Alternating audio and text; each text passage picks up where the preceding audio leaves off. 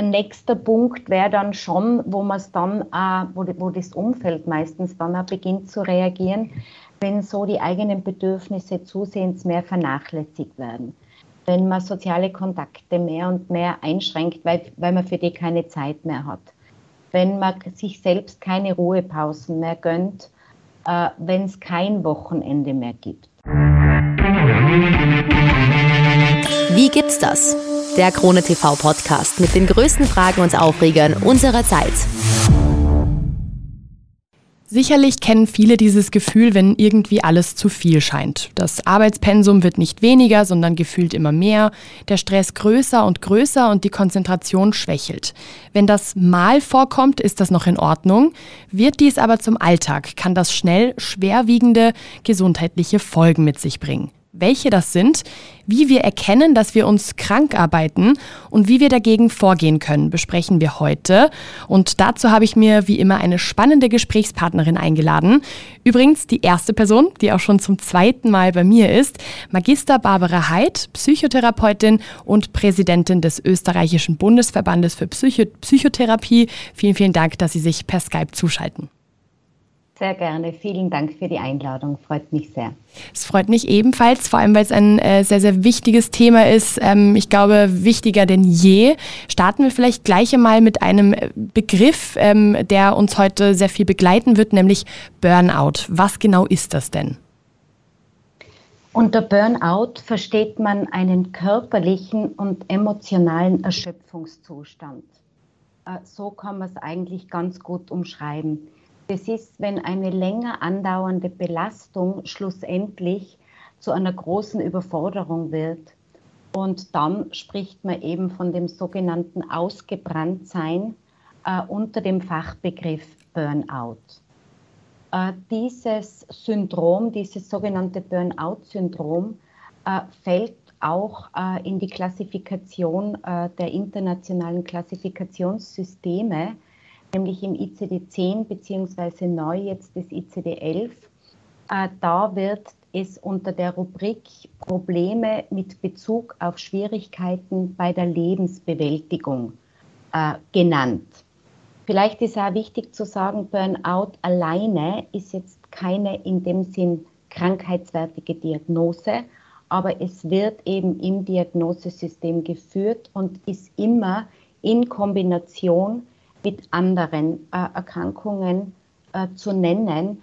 Und eine der häufigsten äh, Diagnosen im Zusammenhang dann mit Burnout ist sicher die, die, die Depression, weil das einfach ein Kernsymptom des Burnout-Syndroms dann auch ist. Mhm. Was wären denn so die ersten Warnzeichen, ähm, wo man irgendwie merkt, okay, da stimmt was nicht, da muss ich jetzt vielleicht reagieren? Also so Warnzeichen, also so Burnout äh, gestaltet sich in verschiedenen Stadien.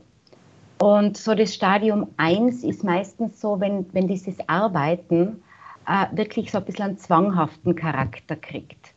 Äh, wenn's, ähm, wenn man eigentlich gar nicht mehr anders kann. Äh, ein zweites Kernsymptom ist so, wenn, wenn dieses Engagement und dieser Einsatz äh, sich extrem verstärkt, wenn man eigentlich selber immer versucht, etwas noch besser zu machen, noch besser, noch besser und eben immer wieder dann über die eigenen Grenzen geht. Das ist oft sehr schwierig, gell, weil auf der anderen Seite äh, punktuell einmal über die eigenen Grenzen zu gehen, ist ja nicht kategorisch schlecht, weil wenn ich irgendwo weiterkommen will, wenn ich erfolgreich sein will, dann ist es vielleicht auch nötig für, für einen gewissen Zeitraum einmal mehr an Einsatz an den Tag zu legen.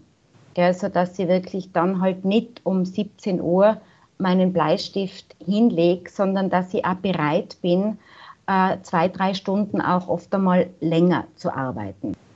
Äh, und da sind wir dann wieder beim ersten Punkt, nämlich dieses Zwanghafte, äh, weil wenn ich dann gar nicht mehr anders kann, als einfach immer länger zu bleiben und immer mehr zu machen, dann sind es schon so, so erste erste Hinweise.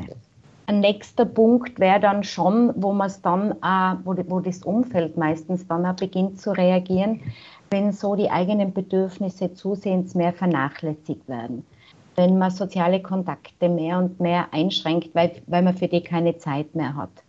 Wenn man sich selbst keine Ruhepausen mehr gönnt, äh, wenn es kein Wochenende mehr gibt.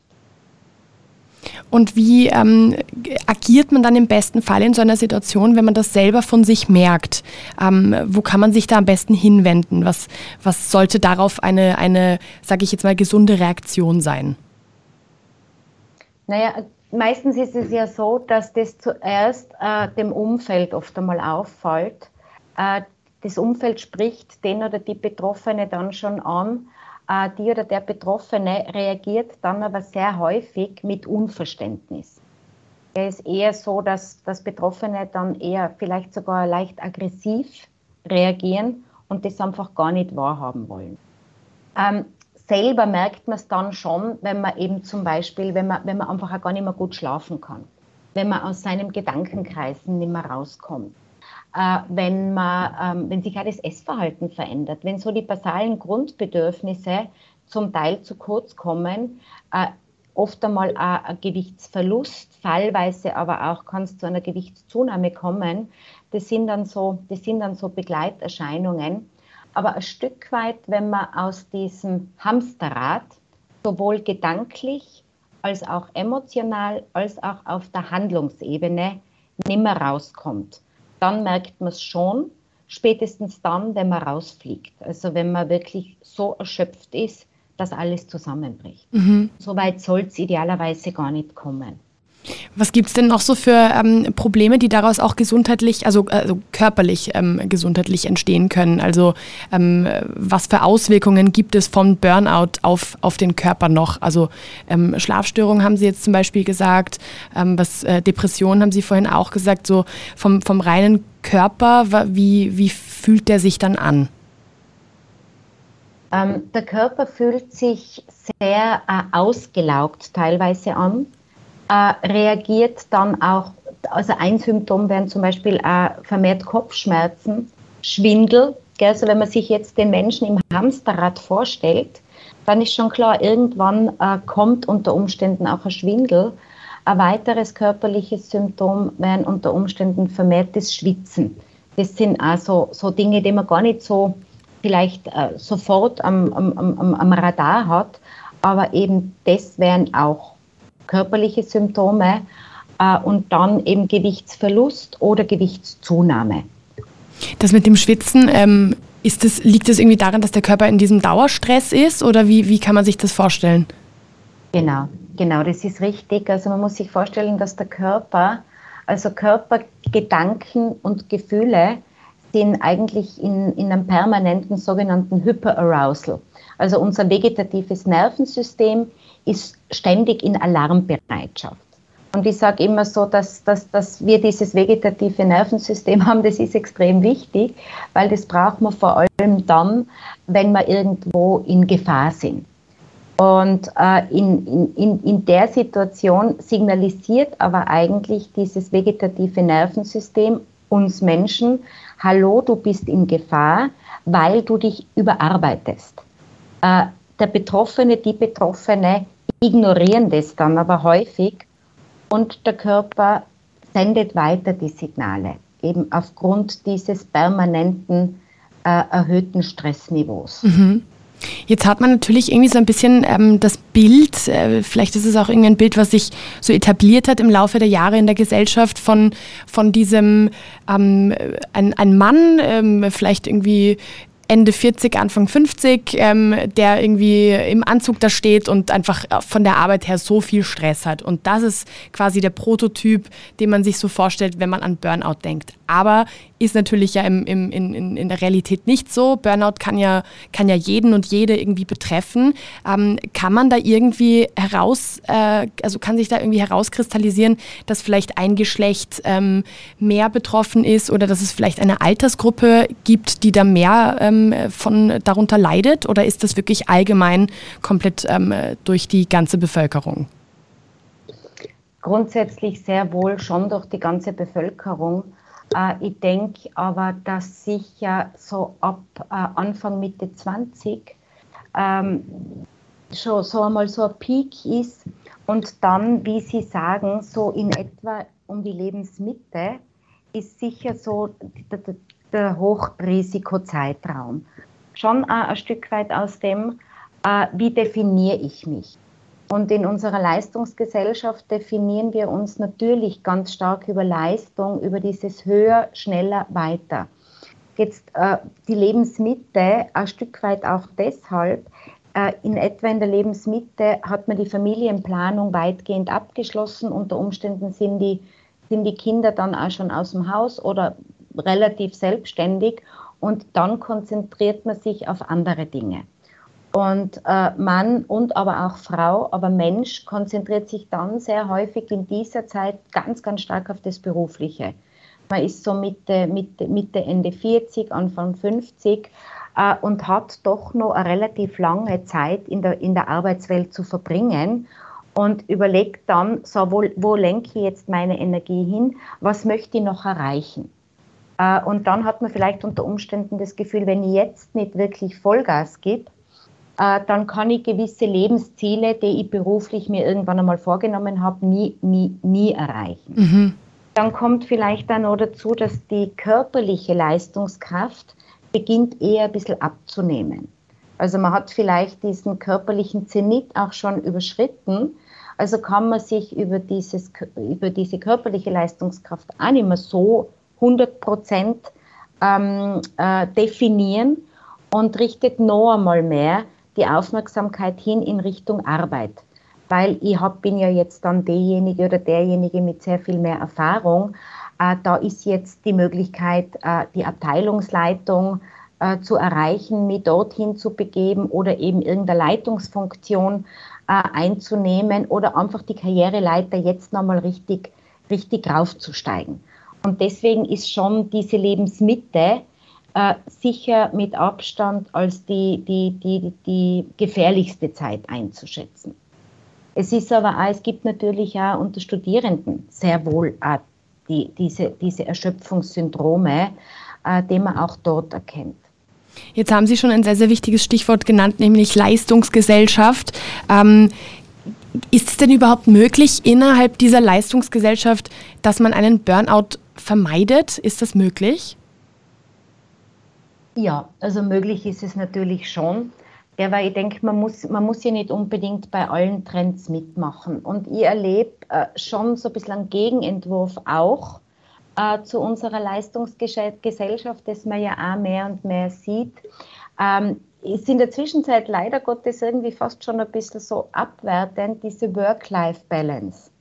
Aber an und für sich ist Work-Life-Balance eigentlich ganz was, was, was elementar Wichtiges, nämlich diese Balance zwischen Arbeit und Leben. Und das in einem guten, in, einer, in, einem guten Verhältnis zu haben, äh, wir Menschen wären als Gesamthaftes schon sehr gut beraten, äh, da auch gut drauf zu schauen.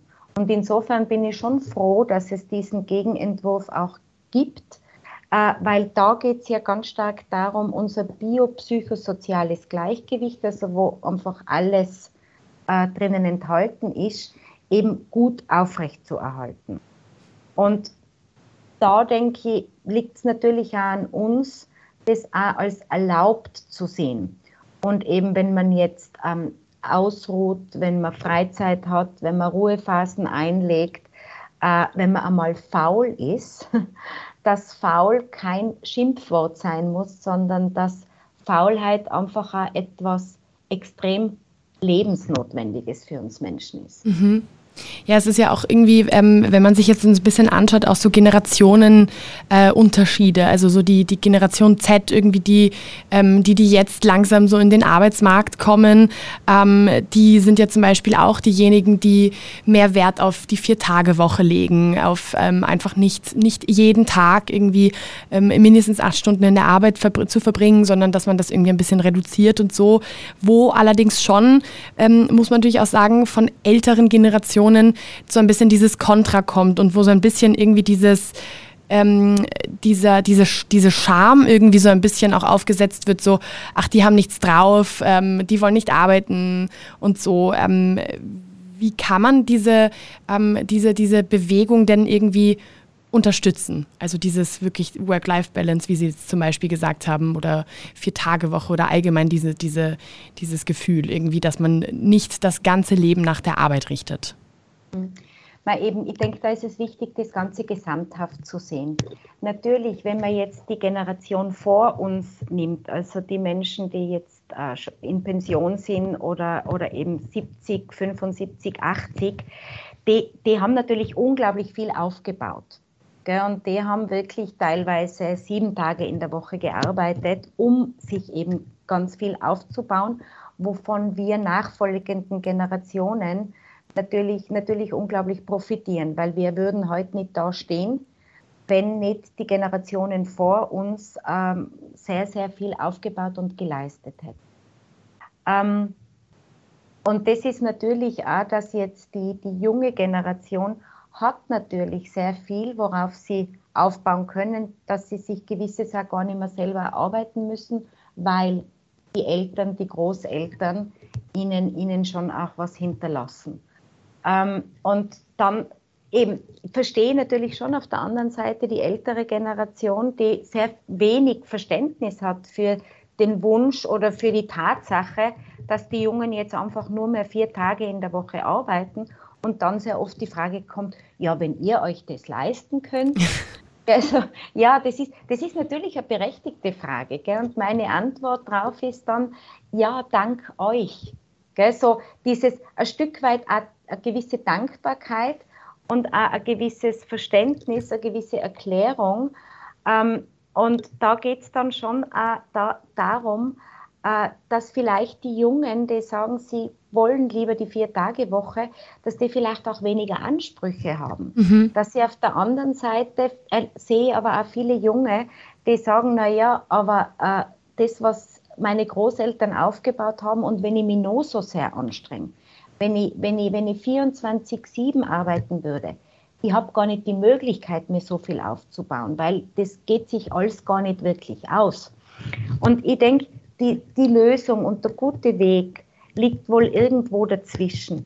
Und ich denke, wenn die ältere Generation und die junge Generation immer wieder im Dialog sind und miteinander reden und eben dieser, dieser Ausgleich dann auch stattfinden kann und die, ältere, die ältere Generation auch erfährt, dass die Jungen sehr wohl sehen, was sie geleistet haben, dann begegnen die Älteren den Jungen auch sicher wieder mit sehr viel mehr Milde und Verständnis und haben vielleicht auch Interesse, in deren Welt einmal einzutauchen und umgekehrt. Jetzt gibt es ja auch einen Begriff, der das Ganze irgendwie so ein bisschen ähm, also definiert oder beschreibt oder so, nämlich das ist diese Hustle Culture, ähm, diesen, diesen englischen Begriff ähm, hört man irgendwie gefühlt immer wieder, ähm, so quasi dieses, diese Kultur eben, was wir auch vorhin gesagt haben, diese Leistungsgesellschaft, diese, diese Kultur des sich ständig irgendwie was erarbeiten müssens.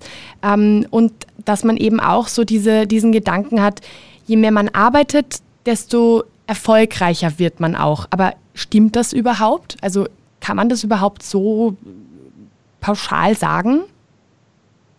Also ganz pauschal kann man es natürlich nicht sagen, aber, aber, Fakt ist schon, natürlich, wenn ich mehr arbeite, wenn ich äh, mich engagiere, wenn ich mich einbringe, wenn ich mich äh, punktuell auch über Gebühr hinaus engagiere, dann ist der Garant, vielleicht dadurch auch mehr Erfolg zu haben, sicher um einiges größer.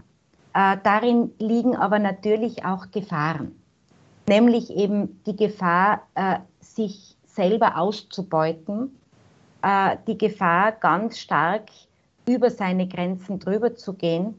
Und es bedeutet nicht immer unbedingt, wenn ich zwölf Stunden am Tag arbeite, dass das dann auch immer effizient ist.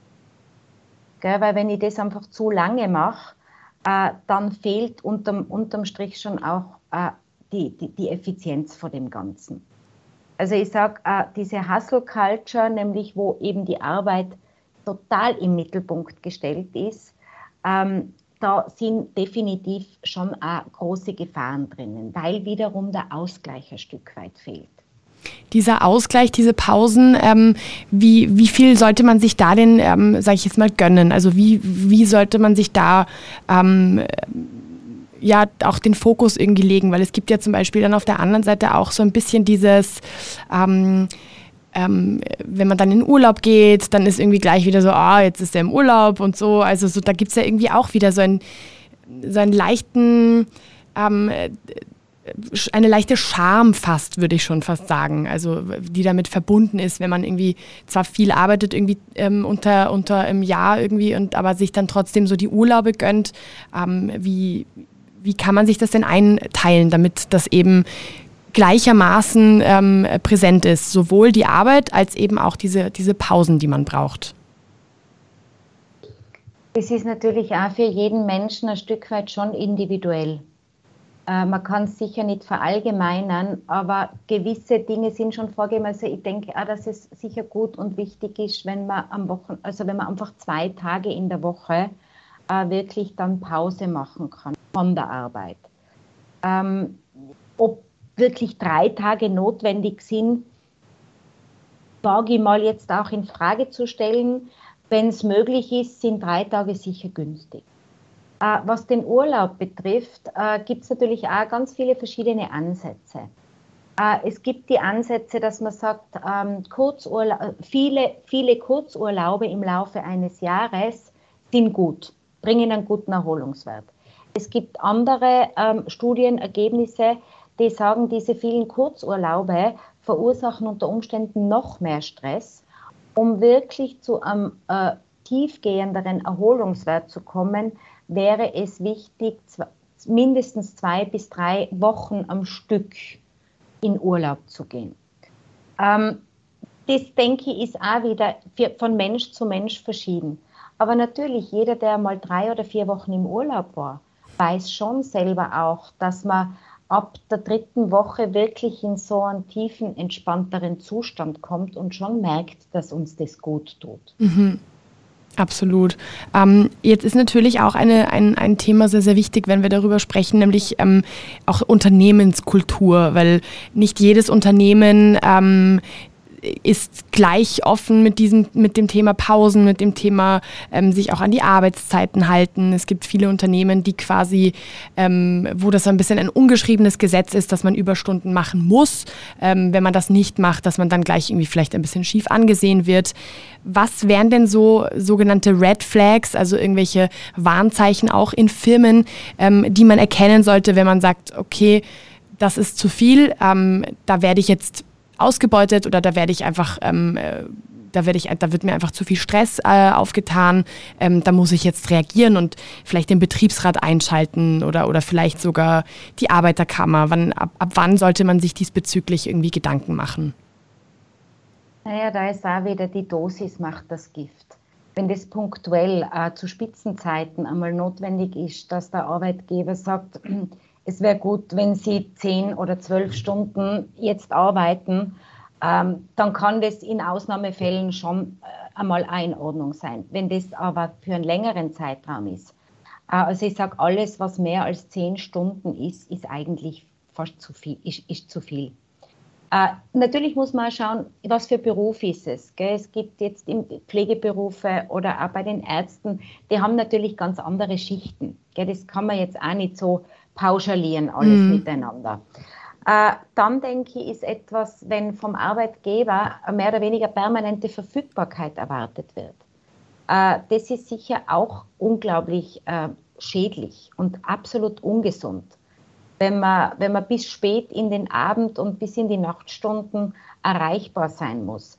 Wenn man dann von zu Hause aus auch noch permanent E-Mails beantwortet, wenn das erste in der Früh, wenn man noch im Bett liegt, und dann schon seine E-Mails checkt und für die Arbeit dann E-Mails beantworten beginnt, äh, da ist sicher eine rote Linie überschritten, absolut. Da ist natürlich äh, die Gefahr, es gibt diese sogenannten All-In-Verträge, die natürlich ähm, die Arbeitnehmer mit den Arbeitgebern äh, abschließen. Aber bei diesen All-In-Verträgen sollte man auch sehr, sehr vorsichtig und sorgsam sein und schauen, was da wirklich drinnen ist. Und des Notfalls, wenn man merkt, es geht nimmer oder ich, ich habe da jetzt so einen Vertrag unterschrieben und das nimmt jetzt ein Ausmaß an, das, sind, das, das kaum mehr bewältigbar ist, dann ist sicher wichtig, notwendig, das einmal mit dem Betriebsrat zu besprechen, das unter Umständen dann einmal von der Arbeiterkammer anschauen zu lassen und äh, vielleicht mit seinem, mit seinem Arzt oder seiner Psychotherapeutin einmal drüber zu sprechen. Mhm. Wenn wir ähm, denn jetzt irgendwie äh, nochmal auf, auf die ähm, Behandlung von, vom Burnout irgendwie eingehen, ähm, wie wird denn da in der Psychotherapie mit, mit umgegangen? Also wenn man dann wirklich an dem Punkt ist, dass man für sich selber merkt, okay, ich muss jetzt wirklich was tun, ähm, man geht vielleicht äh, zu einem Psychotherapeuten, zu einer Psychotherapeutin, wird ähm, damit mit Burnout diagnostiziert, wie wird dann da vorgegangen im weiteren Verlauf? Welche Therapiemöglichkeiten gibt es hier? Naja, wenn's, wenn wir jetzt von einem schweren Burnout sprechen, dann wird es dann wird sicher notwendig sein, dass die betroffene Person wirklich in einen längeren Krankenstand geht. Äh, dass möglicherweise die ambulante psychotherapeutische Behandlung gar nicht ausreichend ist. Dass es äh, wahrscheinlich unter Umständen auch einmal für, zumindest für gewisse Zeit eine medikamentöse Begleitbehandlung braucht, gerade wenn Menschen eben nicht mehr schlafen oder wirklich schwere depressive Symptomatiken entwickeln, dann, dann ist eine medikamentöse Begleitbehandlung sicher anzudenken. Ähm, es kann aber auch häufig der Fall sein, dass wirklich eine stationäre Behandlung in einer Reha-Einrichtung ähm, empfohlen wird und auch notwendig ist, wo die Menschen dann wirklich einmal für mehrere Wochen aus ihrem System, sowohl aus dem Arbeitssystem als auch aus dem ganzen sozialen System mehr oder weniger rausgeholt werden und in einer stationären Reha für meistens spricht man da von sechs Wochen, äh, dann wirklich ein intensives ähm, psychotherapeutisches, äh, medizinisches Behandlungsprogramm durchlaufen, um wirklich auch zur Ruhe zu kommen, runterzukommen, ähm, und, und so eine Art Standortbestimmung zu machen. Ähm, Wenn es jetzt noch nicht so schwer ist, dann geht es in der Psychotherapie schon darum, einfach die Ursachen auch schlichtweg dann aufzuspüren. Ja, weil, okay, dieses Überarbeitetsein, äh, dieses aufgrund der Arbeit oder auch unter Umständen aufgrund von einer permanenten chronischen Überlastung. Ja, das kann zum Beispiel die die, die, die Pflege eines schwerkranken Angehörigen kann auch zu Burnout-Syndromen oder zum Burnout-Syndrom führen, wenn man eben permanent in diesem Belastungsniveau ist. Und wenn man jetzt an die Ursache geht, ist zum einen natürlich dieses Belastungsniveau reduzieren, also das runterfahren, äh, sprich bei der Arbeit, dass man dann wirklich einmal im Krankenstand ist oder die Tätigkeit auch verändert wenn es jetzt um diesen pflegebedürftigen Angehörigen geht, da geht es dann darum, dass man sich äh, Unterstützung und Hilfe holt, dass man eventuell externe Unterstützung hinzuzieht, dass man aus dem Familiensystem andere Menschen hinzuzieht, dass der, die betroffene Person das nicht mehr alles alleine stemmen muss. Ähm, und dann ist in der Psychotherapie natürlich wichtig schon die, die, die Frage aller Fragen, was war denn davor? wie ist es denn überhaupt dazu gekommen, mhm. dass ich mich so sehr in das reinhänge und mehr und mehr tue. Und da landet man dann natürlich sehr oft bei dem großen, großen Thema Selbstwert. Weil über dieses enorme Arbeiten, über die enorme Leistung definiert Mensch natürlich ganz stark auch seinen Selbstwert, weil dann entspreche ich auch den Erwartungen der Gesellschaft an mich und an mein, und meine eigenen Erwartungen. Und da sind wir dann schon sehr nah beim, beim Kern. Jetzt fällt mir natürlich auch ein, ähm, wie, wie denn dann in Österreich zum Beispiel auch die Krankenkassen damit umgehen, ähm, wenn eben ein Burnout äh, diagnostiziert wird, wenn, wenn man da wirklich ähm, eine, eine gezielte Therapie starten muss, wenn man vielleicht sogar auch, ähm, wie Sie jetzt gerade gesagt haben, ähm, in, ein, in eine Einrichtung jeglicher Art kommt, wenn man vielleicht Medikamente nehmen muss. Wie, wie wird da von der österreichischen Kasse irgendwie mit äh, oder mit von den verschiedenen Kassen irgendwie, wie wird damit umgegangen mit diesem Thema? Thema? Ja, also äh, das ist im Prinzip dann schon äh, eine, eine Erkrankung. Also eben, wie gesagt, ich es ist, immer, es ist eine sogenannte Subkategorie, also eine Unterdiagnose äh, und fällt eben in die Rubrik Probleme mit Bezug auf Schwierigkeiten bei der Lebensbewältigung und wird immer im Zusammenhang mit einer anderen psychischen äh, Erkrankung gegeben.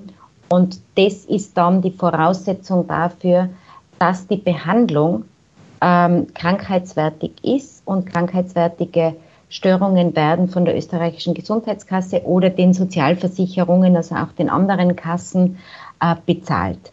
Sei das jetzt äh, die stationären Behandlungskosten, ähm, die werden übernommen, äh, als auch was jetzt das ambulante, fachärztliche und psychotherapeutische, ähm, die Behandlungsnotwendigkeiten, die werden von den Krankenkassen auch übernommen, teilweise zur Gänze, je nachdem, ob man eben äh, einen, einen kassenfinanzierten Psychotherapieplatz dann erhält und sonst zumindest über den sogenannten Zuschuss. Das heißt, wo kann man sich dann am besten irgendwie wenden? Ähm, also jetzt mal abgesehen von vielleicht, wenn man eh in Psychotherapie ist, ähm, dass man sich dahin wendet, aber gibt es noch irgendwie bestimmte Anlaufstellen, wo man hingehen kann, wenn man das Gefühl hat, da bahnt sich was an oder vielleicht ist da sogar schon ein, ein Burnout vorhanden? Mhm.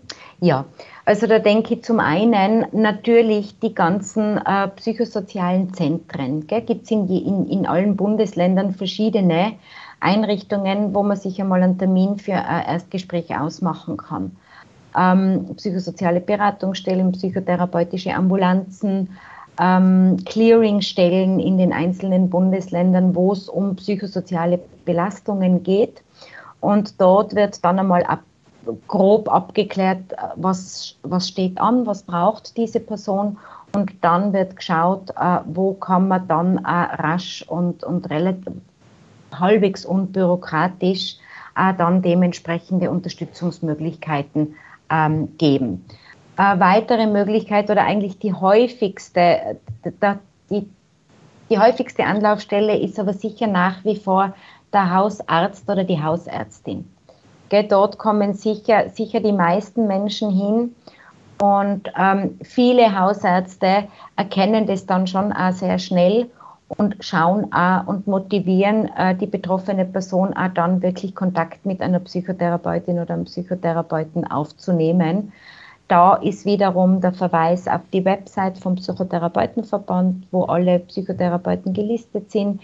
Da, da kann man dann äh, in der Kategorie ähm, äh, Schwerpunkte äh, eingeben, zum Beispiel eben Burnout, dann äh, wirft es schon aus, welche Psychotherapeutinnen sind denn in meiner Umgebung, die auch auf diese Erkrankung schon spezialisiert sind. Dann sage ich vielen, vielen Dank, dass Sie ähm, sich die Zeit genommen haben, um mit mir darüber zu sprechen und, und auch an alle, die da jetzt natürlich jetzt auch zuhören und zugehört haben. Ähm, vielen Dank für, für Ihre ganzen Infos und für Ihre Zeit. Sehr, sehr gerne. Hat mich sehr gefreut, mich mit Ihnen auszutauschen. Ebenso. Danke. Dankeschön. Wiederschauen. Wie gibt's das? Der Krone TV Podcast mit den größten Fragen und Aufregern unserer Zeit.